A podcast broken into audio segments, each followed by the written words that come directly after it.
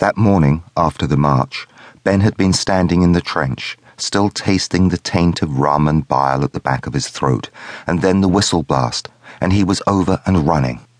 They were together at least. And they went over together that morning, Ben and Douglas and Chimer and David. Best friends who had taken their shilling together at the Duke of York's on the King's Road had done their square bashing at Aldershot, running and drilling. Again, it was the noise that shocked him once he was over. The artillery had stopped, so there was no more thunder, just screeching and whistles and thuds and screaming. The Germans had hurried up from deep beneath their ordered trenches and set up their machine guns. Ben had looked to his right as he was trying to run, and he could see them going down ten at a time, more. And he couldn't travel fast.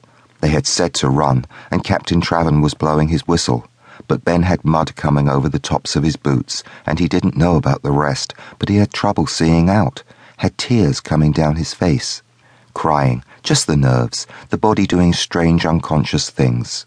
So he had moved with his own lot right on the eastern edge of the push, and everyone was going down, so Ben dived too, and his lot followed. They always followed him. His friends thought he was lucky. Twice in London, Ben had been taken by the police, but they'd all been done five times and more. Of course, thought Ben, his wounds were relatively fortunate.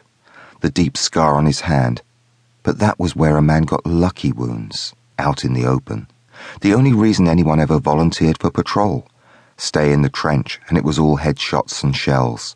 But on patrol or out in the open, there was a blessed chance that a man could be shot in the leg or arm and packaged home. Ben had dived into a shell hole.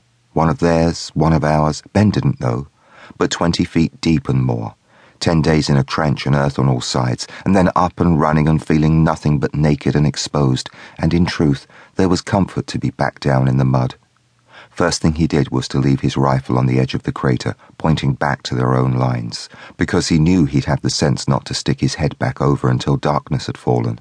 By then, they'd all have forgotten which way was which. We're all right, Ben thought. No one knows we're in here.